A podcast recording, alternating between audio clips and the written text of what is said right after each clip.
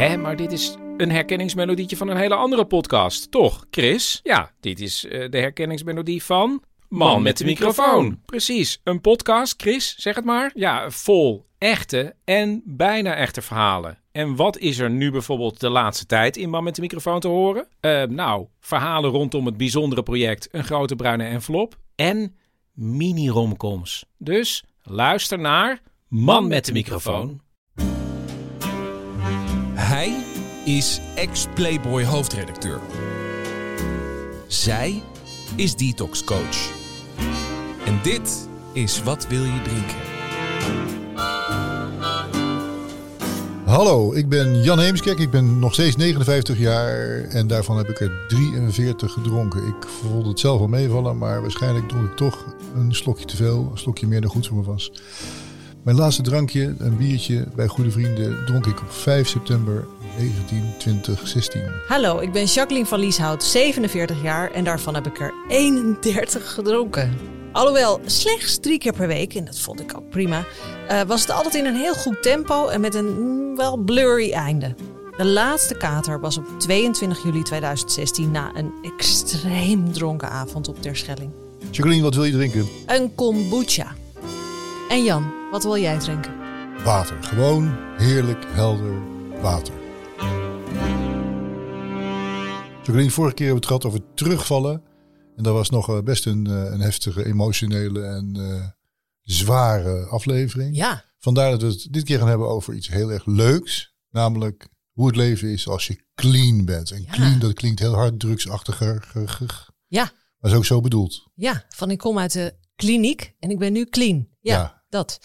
Dat gevoel. Ja, dat snap ik. Maar het is natuurlijk wel belangrijk dat wij uh, aankomende zomer ons uh, zesjarige clean jubileum vieren. Ja, goed, dus, belangrijk om te doen, denk ik. Jan, als je nou terugkijkt naar, weet je, het, eh, voor je definitieve stopmoment van het terugvallen, het weer beginnen, dat soort dingen. Van wat, wat neem je dan mee en wat wil je vooral niet meenemen? Niet meenemen, niet meenemen smoesjes. Het grootste probleem is dat je jezelf elke keer weer een excuus en een smoesje geeft om toch weer te beginnen met drinken terwijl je net zo lekker was gestopt die hele twee dagen.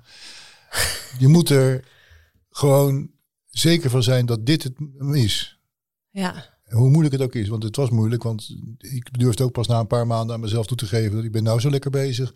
Het zou zomaar kunnen dat ik misschien wel volhoud, ja. zoiets. En dan ben je weer een pak een beetje paar maanden, een half jaar bezig en dan denk je nou, ik sta nu zo langzaam maar zeker stevig in mijn schoen. Ik durf tegen mezelf wel toe te gaan geven dat dit misschien wel voor altijd is. En pas weer later er zeg je nee, oké, ik drink gewoon al heel tijd. Ik bedoel nu, weet je, we drinken zes jaar bijna niet. Nou durf ik wel langzamerhand te zeggen, ik, er zijn niet veel omstandigheden denkbaar waarbij ik naar de drank zou grijpen nu meer. Ja, precies. Want, ja. Want dat wordt dus jou weer een smoesje zijn. Er gebeurt iets ergs. Ah, wijntje, want ik moet getroost of gekalmeerd of wat ook worden. Ja. Dan ben ik voorbij. Ik ben er zeker van dat mijn leven nu, dat ik nu stabieler, uh, beter ben opgewassen tegen het leven dan ik voorheen was. Ja. En dat wil ik nooit meer kwijt. Ja. En jij? Ja, als ik kijk wat ik niet mee zou willen nemen, is het inderdaad die, die, die rare kronkel in je hoofd van, ja, maar er moet toch weer gedronken worden. Of deze gelegenheid vraagt om alcohol. Of ik kan deze avond me niet voorstellen zonder. Of ik, het is vrijdag, dus ik moet. Inderdaad, nou, het is gewoon, het komt op hetzelfde neer als wat jij zegt, het smoesjesverhaal. Nou, maar wat was jouw, herhaal nog even één keer voor de mensen die misschien vergeten zijn. Wat was nou jouw concrete motivatie om die stap uit die smoesjespoel te stappen, uit het drankenmoment, de orgie? Wat was aan het moment dat je zei nee, en nu nu is het echt klaar? Ja, is klaar. Nou, omdat ik concreet voor me zag. Uh, mijn partner die met uh, noppen op zijn borst aan de hartbewaking uh, lag. zijn lever die de drank niet meer aankon. Dat voor mijn neus zag. En het besef had van ik heb een dochter van vier jaar. En ik kan dit niet meer aan. wie probeer ik voor de gek te houden? Ik moet daarmee stoppen met die onzin. En dat is dan in feite nog steeds een vrij negatieve motivatie. Ja, het is volledig in, uit angst geboren. Dat klopt. Maar ik had toen niet kunnen bevroeden dat het na een paar maanden, het is eigenlijk een beetje wat jij net zei, dat het na een paar maanden dat je beseft, hè, wat is het eigenlijk heerlijk om het niet te doen. Daar ben ik best een belangrijk moment hoor. Dat ken ik inderdaad ook. Je, je, je denkt dat het een strijd wordt en een strijd blijft. Ja. je, is iets waarvan je gewend bent het heel belangrijk te vinden en heel fijn en, en eigenlijk alles uh, wat, je, wat je hartje begeert. En dan laat je het stop, stop je daarmee omdat je, ja, nou, zoals in jouw geval, uh, Bob, uh, de slechte doel is, je een dochter van vier jaar enzovoort enzovoort. En dan ben je een tijdje bezig. En, en dan op een gegeven moment slaat het om. Denk je, wacht even, ja, dit is eigenlijk, dit is eigenlijk best, best heel oké. Ja, ja, dat vond ik zo'n eye-opener. Toen dacht ik ook, de hele wereld moet dit weten. En ik moet hier blogs en boeken over schrijven en weet ik het. Omdat ik dacht, waarom heb ik nooit beseft dat ik zo slecht sliep? Dat ik geen gewicht kon verliezen omdat ik maar bleef zuipen. Dat ik me zo ellendig voelde, dat ik geen energie had in de ochtend. Waarom heb ik voor mezelf drie dagen in de week zo'n helse kater getolereerd? Dat... Wat, maar wat, maar dat, dat nieuws komt dus op een gegeven moment bij je binnen. Je, ik weet niet of dat in een moment is of dat dat soort signaaltjes zijn of hoe dat dan precies bij jou werkte. Maar wat, wat, wat, wat, deed het emotioneel met je? Het moet, het moet toch gigantisch geweest Niet normaal. Nou, eh, een belangrijk voorbeeld is dat ik na een maand of vier uh, in de supermarkt liep. En ineens dacht, oh, ik heb zo'n K-dag en ik ben zo boos en ik vind iedereen zo irritant. En toen dacht ik, ja, op een ander moment had ik gedacht, oh, nou dan gaan we vanavond dan lekker borrelen. Ik had dan niet zo gelinkt van, ik moet dat verdoven. Maar ik moest nu natuurlijk, misschien herken je dat wel, onverdoofd door al die emoties heen. En, en dan ook denken, ik kan dat niet aan, want ik heb dat nooit aangekund. Vanaf mijn tienertijd al heb ik niet gedeeld met wat er op mijn pad komt, good or bad. Ik was ook altijd een goed, goede dagdrinker. Hè? Als het een hele goede productieve dag was geweest, dan wilde ik juist s'avonds dan... Dus ja, je vraagt van, komt dat in één keer of in, of in signaaltjes? Dat komt met kleine signaaltjes, maar die signalen worden steeds groter. Waardoor cravings of trek of verdriet over het feit dat je niet meer drinkt ook gewoon echt naar de achtergrond verdwijnt. Ik vond dat zo. Voel je je dan eens heel sterk? Voelt het raar? Wat, wat, hoe voelt dat? Je, dat is het. Totale ommekeer eigenlijk. Ik voelde me steeds sterker worden. En, dus, en in het begin voelde ik me meer zwak en zielig en eenzaam. En na een maand of vier merkte ik dat de goede gevoelens de overhand begonnen te nemen. Dus snap je, dat is gewoon een soort glijdende schaal. Dat is niet, je wordt niet ineens, of ik werd niet ineens wakker op 1 januari. Oh nee, ik voel me nu fantastisch. Dat ging bij mij in kleine stapjes. Je had je ook het gevoel dat ik namelijk dat je het niet kunt geloven dat het zo, zo werkt. Dat je, je, je denkt stiekem toch best wel lang nog voor van doe dit nou wel en het gaat wel oké, maar het is nog best, uh, nou, zal mij benieuwen. Moment, ja, gevoel hou je er nog een tijdje in. En als het dan steeds duidelijker wordt dat het eigenlijk best gaat. En je eigenlijk heel verbaasd bent hoe relatief makkelijk dat dan nog gaat. Mhm. Het was makkelijker dan ik dacht. Dat was de gekste verrassing van allemaal. En inderdaad, net zoals met roken had je, het moment herinner je je misschien ook nog wel, dat je dan een week niet had gerookt, dat je ineens bloemetjes ging ruiken. Letterlijk. Ja, maar bij mij was het ruik, met, ja. ruik, ruik, ruik, dingen, eh, eten. Uh, dat, was, dat vond ik toen ook zo'n ja. zo fascinerend En de andere rokers. Ja, die stinken wel, hè? Ja. Nou ja, goed, maar met, met alcohol heb ik dat niet zo gemerkt. Maar ik vraag me af of jij dat ook hebt gehad. Het viel mij heel erg op als ik dan op gelegenheden kwam. Hoe snel de alcohol inslaat. Hoe ontzettend mensen ermee bezig zijn. Ze doen heel speels, maar het is een enorm belangrijk onderdeel. Dat zie je ineens heel sterk. En ik voelde me op de eerste keer op die gelegenheden heel eenzaam. Heel erg buiten de groep. En langzamerhand begon ik me blij te voelen dat ik niet meer mee hoefde te doen. Heb jij dat ook zo ervaren? Maar het zit nog steeds toch een beetje met. Nee, ik, wat, ik voel dat we een beetje aan het vertellen zijn over hoe zwaar het was om die stap te maken uiteindelijk. Terwijl, uh, even vergeten dat het moeilijk was. Het is wel fantastisch. Ja, met hele grote neonletters. Fantastisch. Zo zie ik het. Beschrijf het gewoon. Nou, waar zit het hem dat in bij jou? Oh, uh, dat begint voor mij met goed slapen. Dat ik altijd goed slaap en dat ik dus altijd fit opsta. Dat ik altijd zin heb in de dag. En dan rolt dat balletje door. Het wordt gewoon een enorme sneeuwbaleffect van ik heb uh, zin om goed te eten. Ik heb zin in leuke dingen. Ik kan de dingen die naar zijn, want die zijn natuurlijk niet verdwenen uit je leven. Hè? Nee. Mensen denken dat ik alleen maar glorie hoera. hoera. Maar goed, uh, toen ik een jaar alcoholvrij was, overleed mijn vader. Het was een enorm ding, uiteraard. En toen riep de omgeving, ja, maar nu mag je toch wel weer drinken. Keken me ook blij aan van, nou, gelukkig gaat ze nu dan... Dood, ja, ja. ja, gaat ze weer beginnen. En toen zei ik, nee, ik ben eigenlijk zo blij dat ik dit, deze rouw gewoon nuchter doorga. Vind ik ook hoor. Toevallig is mijn vader ook pas overleden. En, en inderdaad het gevoel dat je dacht van, goh, ik zal mij benieuwen hoe ik hierop reageer. Ja. En het gemak waarmee je eigenlijk denkt, nee, de, de nieuwe Jan, die doet, het, die doet dat zonder alcohol. En dat is beter ook nog. Want dat maakt dat je sterker bent. Het geeft je gewoon. Ik weet dat het nu een beetje abstract begint te klinken, maar niet drinken, dat jezelf, jezelf niet geestelijk en fysiek niet aandoen, betekent meer kracht hebben. Maar dat In de breedste zin van het woord. Beter opgewassen tegen, tegen tegenslag. Uh, meer kunnen, harder kunnen genieten als er iets leuks gebeurt. Alles wordt beter, krachtiger. Als Dit is zo essentieel wat je nu zegt. Want mensen denken namelijk exact het tegenovergestelde. Die denken, hoe moet je dan door die rouw heen? Hoe moet je het leven vieren? Hoe moet je genieten?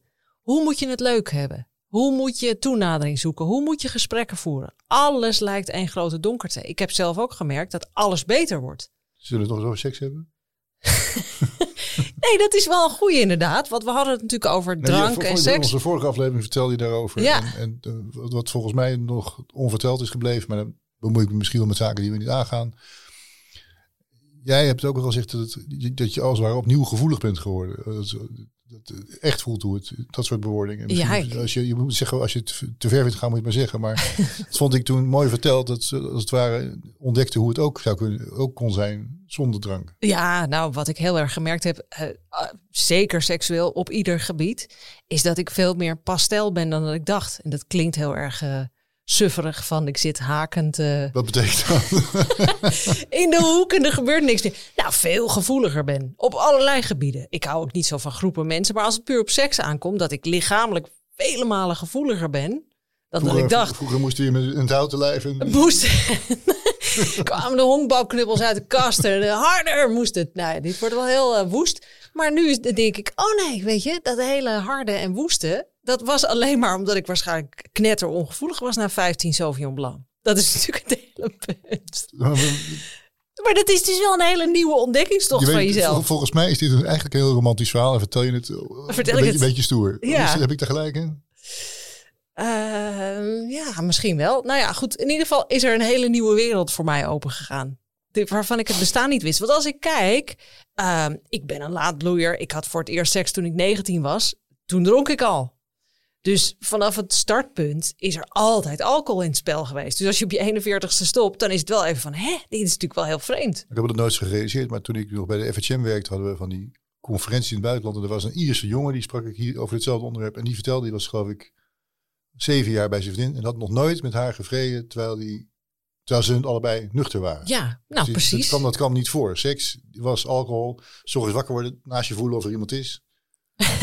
awkward gedag zeggen van, weet je wel, gaan we eens naar huis nu weer. Ja. Dat vond ik toen ook al, daar, daar heb je het een beetje over, dat, dat niveau. Ja, ja, dat. En dat vond ik een enorme realisatie. Dat ik dus toen bedacht van, ja, weet je wel, de, eh, de standaard dingen. Ieder huwelijk was ik lam, iedere kerst, alles. Maar ook iedere intieme, zowel mentaal als fysieke interactie met iemand, heb ik met alcohol gedaan. En dat is ook wel een beetje eng ineens dan. Hè? Want dat, eh, Zeker. Ja, dat je, plotseling moet je, zie je iemand nuchter in de ogen. Misschien wel niet eens midden in de nacht, maar gewoon s ochtends op half half acht op, op zaterdagochtend. Dan moet het gaan gebeuren of zo. Dat had ik wel een klein beetje. Maar niet ja, nou ik had meer dat, dat ik na een paar maanden dacht, waarom gebeurt dat eigenlijk zo weinig? Toen dacht ik, oh ja, voorheen was dat eigenlijk gewoon gesneden koek uh, drie, vier keer in de week. Nee, ik, ik ga er zo op door, omdat het is best moeilijk beschrijven wat, hoe, hoe het voelt als je uh, aan alle kanten sterker, blijer. Uh, dit klinkt zo algemeen, maar het is vooral die, die energie die, die, die, die overal doorheen steekt. En het, het ja, vermogen. dat is, heb je heel mooi gezegd. Dat is het. Maar ook gewoon, je bent fitter. Dat is puur lichamelijk. Als je een katertje of twee per week hebt, dat hakt er structureel toch ook wel in. Dat hakt er zeker in, want er is bekend dat alcohol uh, tien dagen lang effect op je heeft. Ga je nagaan. Mijn vrouw, die dus niet meer drinkt omdat ik niet meer drink, dus vindt het ongezellig om een eentje te drinken. Die drinkt af en toe twee glazen rode wijn en heeft de hele nacht hoofdpijn. Ja. Dat is ook pas bizar.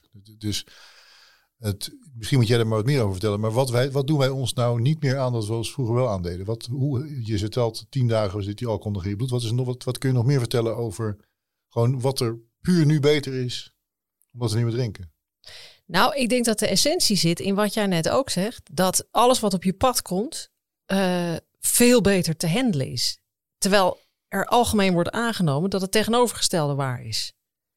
Dat, als je, dat je drinkt om het dagelijks te maken. Of, pardon. Dat je drinkt om het draaglijk te maken. dat je dat nodig hebt om het leven aan te kunnen, om het leuk te maken. Terwijl het pas leuk wordt als je de drank laat staan. Wat ik heel erg gemerkt heb, dat alles wat ik zocht in een fles wijn, kwam makkelijk naar me toe toen ik stopte. Dat is de grootste doordenker voor mezelf. Ik zeg dat ook Noem vaak. eens, noem eens wat voorbeelden. Want ik denk dat ik je begrijp. Maar... Ik eh, dacht daar eh, eh, oplossingen in te vinden voor dingen die me de hele dag bezig hielden. Problemen, stress, voor het kunnen loslaten van dingen, het contact maken met mensen, het contact maken met je partner, seksueel, mentaal, wat dan ook. Snap je? Al die Ja. dingen. En die kon ik ineens gewoon zelf, onverdoofd, toen ik stopte. Je kwam naar je toe, zei je ook. Dat is Ja. ook mooi gezegd. Dat ervaar ik ook zo. Wel trouwens, wat ik, ik moet even een soort disclaimer geven, nu we naar het einde van deze aflevering toe eh, aan het worstelen zijn. Er zit ook een kantje aan, die helderheid. Alles wat er om je heen gebeurt, komt ook zo heel onversneden door. Zeker. De- de- Dat is goed en dat je da- dat da- nog daar even moet je, Daar moet je aan wennen. En dat is ook niet altijd leuk, want de, de dingen die, die, waar je, waar je, die nog li- liggen te sluimeren ergens, die nog niet opgelost zijn, die misschien nog psychologisch een beetje, die komen naar boven. Die zeggen, want daar is dan ook ruimte voor. Je hebt, je, als je kracht hebt, dan voelt de omgeving, het lijkt of de omgeving het ook voelt. Mensen, er komt ook, dan komt alles op je af. Zeker. Dit is heb- zo ik- belangrijk dat ik je heb dit nog een heel boek ja. over tobber geschreven. Ik ben namelijk nogal een tobber. En dat boek is eigenlijk gekomen nadat deze hele fase achter de rug was. Alles wat ik daarover voelde, over de, waar ik wat nerveus over ben, waarom ik slecht slaap. eh, en dan, dat kwam naar boven. En dan denk ik, jezus, daar kan ik nog een heel boek over schrijven. Mijn eerste boek Ontwijnen ging over eh, het hoe. Het eerste jaar, wat moet ik dan drinken, dat soort dingen. En de, het tweede boek, De Geest uit de Fles, gaat over het waarom. En dan heb ik achterop gezet, ik heb in de afgelopen vier jaar een grotere persoonlijke ontwikkeling gehad dan in de 25 jaar daarvoor. Dat is precies wat jij net zegt. Mooier, maar dan, ja. Jan, merk jij wel eens dat er mensen naar je toe komen voor advies? Of dat ze je willen vertellen hoe het met ze gaat? Of tips willen, dat soort dingen? Ja, dat is leuk, want zowel met afvallen, waar ik natuurlijk een boekje over heb geschreven, als met stop met alcohol, raak je blijkbaar, door dit soort dingen te vertellen, raak je mensen. Die, die, en daarom doen we dit uite- uiteindelijk natuurlijk ook. En Ja. dat gebeurt ook inderdaad in de privékring. Mensen vragen, oh god, hoe, hoe, hoe heb je dat gedaan? Hoe is het uitgepakt? Hoe voel je je nu? Al die dingen die we eigenlijk nu ook bespreken. Ik denk dat er een heleboel mensen rondlopen, als ik de, schoppen, de, de schappen van de supermarkt vol met alcoholvrije dingen zie staan, wat je drie, vier, vijf jaar geleden nooit zag. Denk Ja. dat, we te maken, dat wij nu te maken hebben met iets wat best heel groot is. Ja. Ik denk dat heel veel mensen eh, eh, ook, ook willen wat wij hebben gedaan. En ik kan het ze ook alleen maar van harte aanbevelen trouwens. En jij? Ja, ja bij mij is het natuurlijk ook constant. Eh, en ik kan wel zeggen, hoe langer, hoe meer.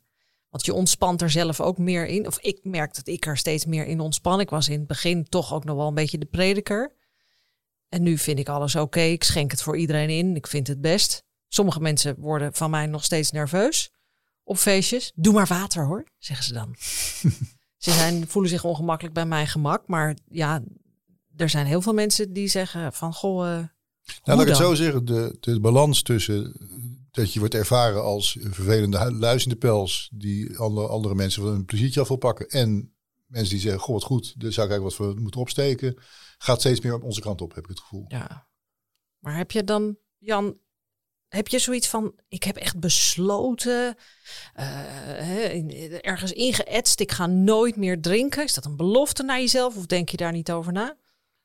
Ik denk er meestal niet over na. Maar als ik erover nadenk, is dat wel de belofte, ja. Ja, Ik ben er wel klaar mee. En, en dat is niet voor niks. Ik heb in geen tijden zo fit en sterk gevoeld en alert bij Ja. de les als, nou ja, forever, weet je wel. Dus ik zou ook wel heel, heel, heel dom en gek zijn als ik me weer liet naaien door een vervelende verslaving. ja.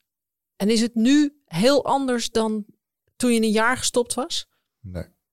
Nee, is ongeveer hetzelfde. Ja. Ik zeg altijd, ik zeg nooit nooit. Tegelijkertijd zeg ik, ik kan me niet meer voorstellen dat ik het zou willen. Ik vergelijk het altijd met een oude liefde. Weet je, als je daarvan af moet komen, dan lig je de eerste maand met een dekbed over je hoofd. Ik heb dat menigmaal gedaan. Mijn leven wordt nooit meer goed en fantastisch. En als jaren later iemand dan aan je vraagt, zou je nog een weekend weg willen met hem? Van 25 jaar geleden? Dan denk je, nou, ik moet er niet meer aan denken. Zo kijk ik nu ook heel erg naar alcohol. Hm, Ik heb wel mensen die nog wel een keertje met een 25 jaar geleden... Toch nog een weekendje weg Of dit zouden voor mij gaat werken, weet ik niet.